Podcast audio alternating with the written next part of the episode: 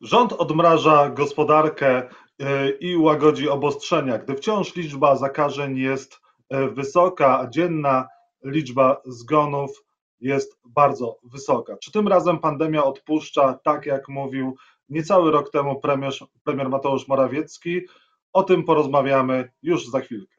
Dzień dobry Państwu, moim gościem jest profesor Krzysztof Pyrć, wirusolog, profesor nauk biologicznych Uniwersytet Jagielloński. Dzień dobry Panie Profesorze. Dzień dobry. Panie profesorze, czy Polska jest e, bliżej końca pandemii? No zależy, czy się zaszczepimy, bo jeżeli chodzi o wskaźniki, no to jesteśmy, no można powiedzieć, w jej środku. Mhm. A te, te, te szczepienia, ta wyszczepialność mogłaby iść szybciej? Jak to wygląda? Jak pan ocenia, jak sobie rządzący radzą z tym szczepieniem? No. To jest pytanie z gatunku trudnych, jak sobie radzą, bo tutaj tak naprawdę w dalszym ciągu ograniczeniem jest y, liczba szczepionek, która do nas przychodzi, bo te szczepionki schodzą właściwie na pniu. Y, to, czego ja się tak naprawdę najbardziej obawiam, to co się wydarzy w lecie, bo teraz jeszcze wszyscy chcemy się szczepić, bo widzimy to zagrożenie i zdajemy sobie sprawę z tego, że ono jest realne. Natomiast ja się poważnie boję, patrząc też na te ruchy antyszczepionkowe, które szaleją właściwie wszędzie, że kiedy przyjdą te cieplejsze miesiące, my, tak jak w tamtym roku, zapomnimy, że to zagrożenie jest realne, no i że niestety na jesieni nas czeka powtórka. Także jak na ten moment te szczepionki, które mamy, są wykorzystane, więc tutaj to, to super no i to właściwie dla nas wszystkich super, że tak, tak, tak się karnie stawiliśmy na te szczepienia, ale co będzie dalej, no to zobaczymy. Czyli czwarta fala jest możliwa? Znaczy no, epidemia, tak jak powiedziałem, ma się doskonale. Tak jak pan zauważył na początku, mamy w dalszym ciągu bardzo dużo przypadków y, dziennych. Y, wszyscy mają nadzieję, że w związku z tym, że nadszedł maj, czyli właściwie taki symboliczny koniec y, tego sezonu koronawirusowego, podobnie jak w zeszłym roku, trochę nam odpuści ta pandemia. No i te zabezpieczenia, które będą poluzowane, wystarczą. Natomiast nawet jeżeli tak będzie, no to na jesieni ta liczba znowu wzrośnie. No mieliśmy przykład, jak to działa jesienią zeszłego roku, kiedy weszliśmy tak troszkę bezrefleksyjnie we wrzesień, październik, no i efekty tego było widać. A czy rządzący odmrażają e, gospodarkę i też poluzowują te obostrzenia z pełną refleksją, czy ma pan tutaj poczucie, że jednak polityka może brać górę? Na to pytanie ciężko mi odpowiadać, co bierze górę, dlatego że odmrażać trzeba na pewno też, bo no też są, jest taka prawda, że jeżeli e, my pozostaniemy zamknięci, to w pewnym momencie nie będzie do czego wracać. Natomiast to, co dla mnie jest najbardziej istotne, to żeby to nie były ruchy zbyt szybkie, żeby one miały jakieś interwały czasowe między sobą, żebyśmy byli w stanie zareagować. I coś, o co apeluję od dłuższego czasu, żeby wdrożyć taki system, to się nazywa Sentinel, on to czyli dla grypy jest, który pozwoli na monitorowanie tego, co się dzieje. W tym momencie tego nie mamy, a powiem szczerze, bardzo by się przydało i to nie mówię tylko o tej pandemii, ale też o zwykłych sezonach gripowych czy o kolejnych chorobach, bo one będą się pojawiały i taki system by się nam przydał na kolejne lata. W tym momencie, jeżeli pan pyta, jak to wygląda, czy nie za szybko, no my działamy troszkę po omacku, dlatego że nie mamy takich twardych danych, a bez tych twardych danych no ciężko będzie zareagować tak naprawdę z wyprzedzeniem. No właśnie, a czy ktokolwiek w Polsce, jakiś organ bada skuteczność szczepionek?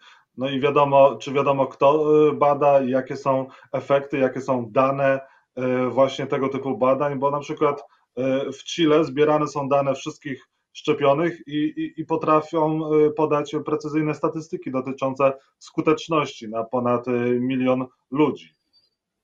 Powiem panu szczerze, że u nas też, natomiast jak pan zapyta, jak to działa, to panu powiem, że nie wiem, bo to jest daleko poza moimi kompetencjami. Natomiast tak, ja takie statystyki też e, widziałem, także, także, także no ewidentnie te dane są zbierane i też wiadomo, że są zbierane dane o ponownych zakażeniach, no bo to jest ten system, który działa, ale jak to fizycznie działa, to po prostu nie wiem. Na ta skuteczność tych szczepionek wszystkich, którymi teraz jesteśmy szczepieni, na jaki długi, na jak długi e, okres ona jest e, skuteczna? Mhm, doskonałe pytanie. Na razie no, wydaje się, że one sobie doskonale radzą. Przy tej kolejnej ocenie no, firmy stwierdziły, że po pół roku ta efektywność, że tak powiem, w boju jest utrzymana, jest na dobrym poziomie. Natomiast no, nikt nie odważy się powiedzieć, że za kolejne pół roku nie będzie trzeba przyjmować tego, tej kolejnej dawki. Miejmy nadzieję, że nie, że ta skuteczność się utrzyma. Jeżeli nie w zapobieganiu zakażeniom, bo tutaj wiadomo, że ten poziom przeciwciał będzie się zmniejszał, to w zapobieganiu ciężkiej chorobie, czyli że coś, co teraz no, sprawia, że nasz świat stanął, stanie się po prostu zwykłym przeziębieniem, ale no, to oczywiście to zajmie wiele lat. E, to jakby na ten moment tych odpowiedzi nie ma. Mm, pozostaje mieć nadzieję, że nie będzie się trzeba doszczepiać, ale z drugiej strony e, no, większość szczepionek jednak wymaga tych dawek przypominających. I nie mówię tutaj nawet o grypie, gdzie co roku potrzebujemy przyjąć tę dawkę, żeby była skuteczność, a na szczęście ten wirus nie jest aż tak zmienny jak wirus grypy, ale nawet takie choroby bakteryjne jak krztusiec, które wymagają dawek przypominających, bo inaczej zaczynamy chorować. Efektem zresztą w przypadku krztuśca była kolejna fala, która przyszła w Polsce. Sam byłem chory na krztusiec na samym początku i powiem szczerze, że lekko mnie zdumiało, jak ciężka jest to choroba i jak o tym zapomnieliśmy.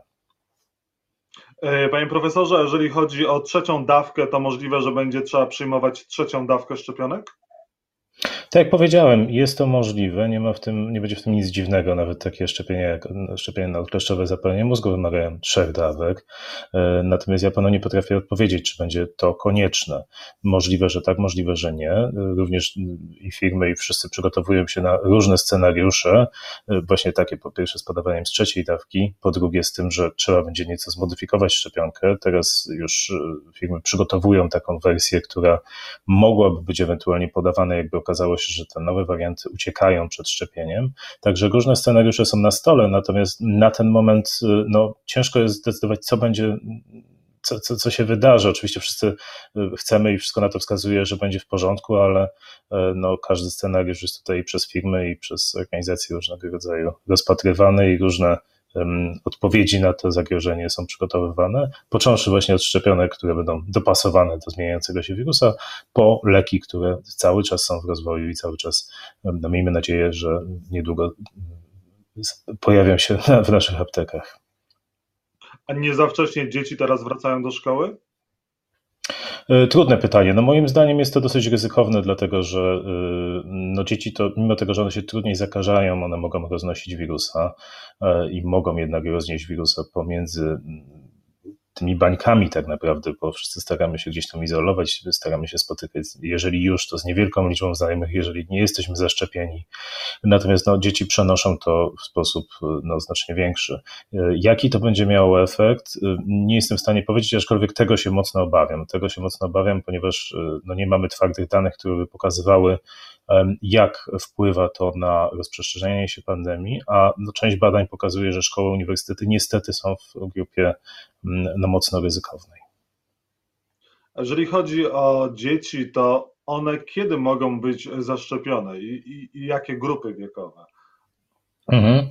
E, no w tym momencie już e, w części rejestracja obejmuje mm, osoby od 16 roku e, życia wzwyż, także już no, ten wiek będzie mógł być szczepiony bardzo niedługo, czy dzieci w tym wieku będą mogły być szczepione w, już bardzo niedługo, natomiast no, toczą się badania dla osób młodych w wieku od 12 lat do 16 właśnie, czy do 18 i również te grupy będą włączane. Jeżeli chodzi o młodsze dzieci, to nie potrafię podać terminu.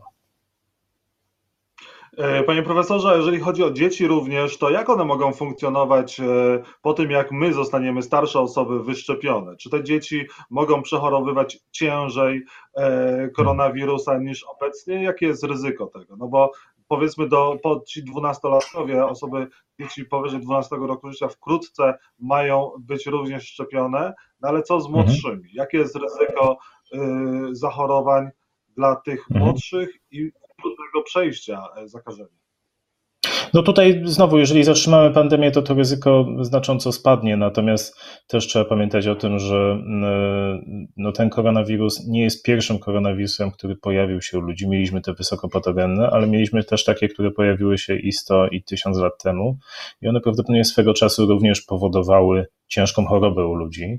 W tym momencie każdy z nas co roku właściwie choruje i to jest dobre pytanie, ponieważ jak robiliśmy badania na dzieciach, na dosyć dużej grupie dzieci, okazało się, że właściwie wszystkie dzieci do ósmego roku życia przechorowują zakażenie wszystkimi tymi czterema sezonowymi koronawirusami i prawdopodobnie w efekcie za jakiś czas, mówię tutaj w skali lat, nie w skali oczywiście miesięcy, będzie tak, że no, ten wirus stanie się endemiczny i stanie się takim wirusem przeziębieniowym. To, co jest najważniejsze, to żeby zapobiec tym ciężkim objawom i również u dzieci powikłaniom w postaci tych sławnych już PIMSów. E, także e, na ten moment kluczowe jest, żeby zahamować pandemię i jeżeli będzie taka możliwość, również szczepić dzieci. Natomiast też pamiętajmy, że akurat u dzieci, jeżeli ta częstość nie będzie aż tak wysoka jak w tej chwili, przebieg tej choroby jest e, no jednak łagodny. A co z paszportami szczepionkowymi? Niektórzy uważają, mhm. nie będę cytował tygodnika pewnego, że to są zamordystyczne projekty, właśnie ten, mhm. te paszporty szczepionkowe. Co pan sądzi o tego typu podejściu?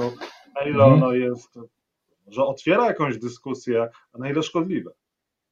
Ja myślę, że w tym temacie i w innych czasem powinniśmy siąść i się zastanowić, zanim coś powiemy, dlatego że e, nazywa się to sortowaniem społeczeństwa, benefitami dla ludzi niedopuszczalną kategoryzacją, a zapominamy, że to już się tak naprawdę dzieje. Mamy żółtą książeczkę w niektórych krajach, jeżeli nie, mamy, nie jesteśmy szczepieni na żółtą febrę, to nie wjedziemy po prostu do niektórych krajów e, i jakby to nie jest nowy wynalazek. To jest jedna sprawa. Druga sprawa jest taka, że e, my cały czas zapominamy, że to nie chodzi o to, żeby powiedzieć, że ktoś jest lepszy, ktoś jest gorszy, że ty dostaniesz nagrodę za to, że się zaszczepiłeś, tylko o to, że wszyscy chcemy wrócić do normalności. Każdy dzień, każdy tydzień, każdy miesiąc opóźnienia tego, że nie działają e, różne branże, powoduje no, dewastację ekonomii i społeczeństwa.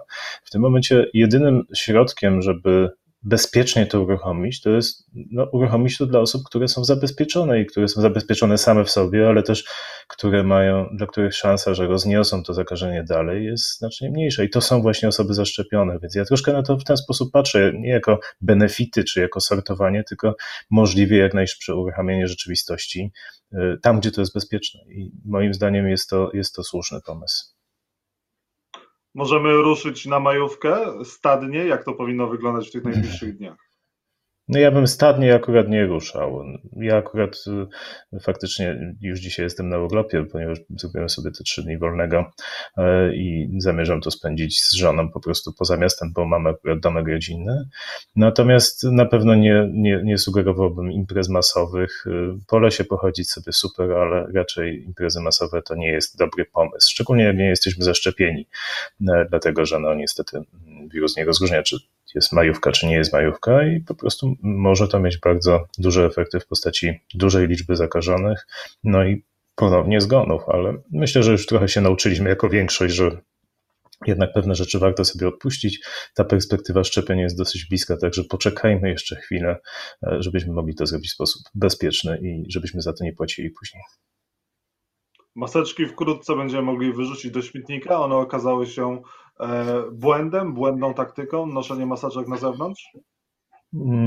Nie powiedziałbym. To znaczy tak, maseczki y, chyba ich nie wyrzucimy do śmietnika i też patrząc na y, może wracając do, do, do, Ja w 2019 roku byłem w Chinach i byłem zdumiony, że tam sporo osób chodzi w maseczkach i było to dla mnie kompletnie nienaturalne, ale później też po rozmowach y, i dowiedziałem się i zorientowałem się, że częściowo to jest pokłosie tego, że to nie była pierwsza pandemia i pewnie one też zostaną tak naprawdę na stole.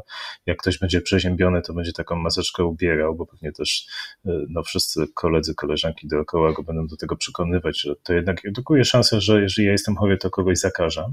E, natomiast y, jeżeli pan pyta, czy maseczki na zewnątrz są e, błędem. Ja bym tak nie powiedział. Wirus przenosi się dwie, na kilka sposobów. Po pierwsze, przenosi się drogą kropelkową, czyli na bliskich dystansach te kropelki śliny, które wydostają się z naszego układu oddechowego, jeżeli dostaną się na płynę śluzowe kolejnej osoby, no to istnieje ryzyko zakażenia.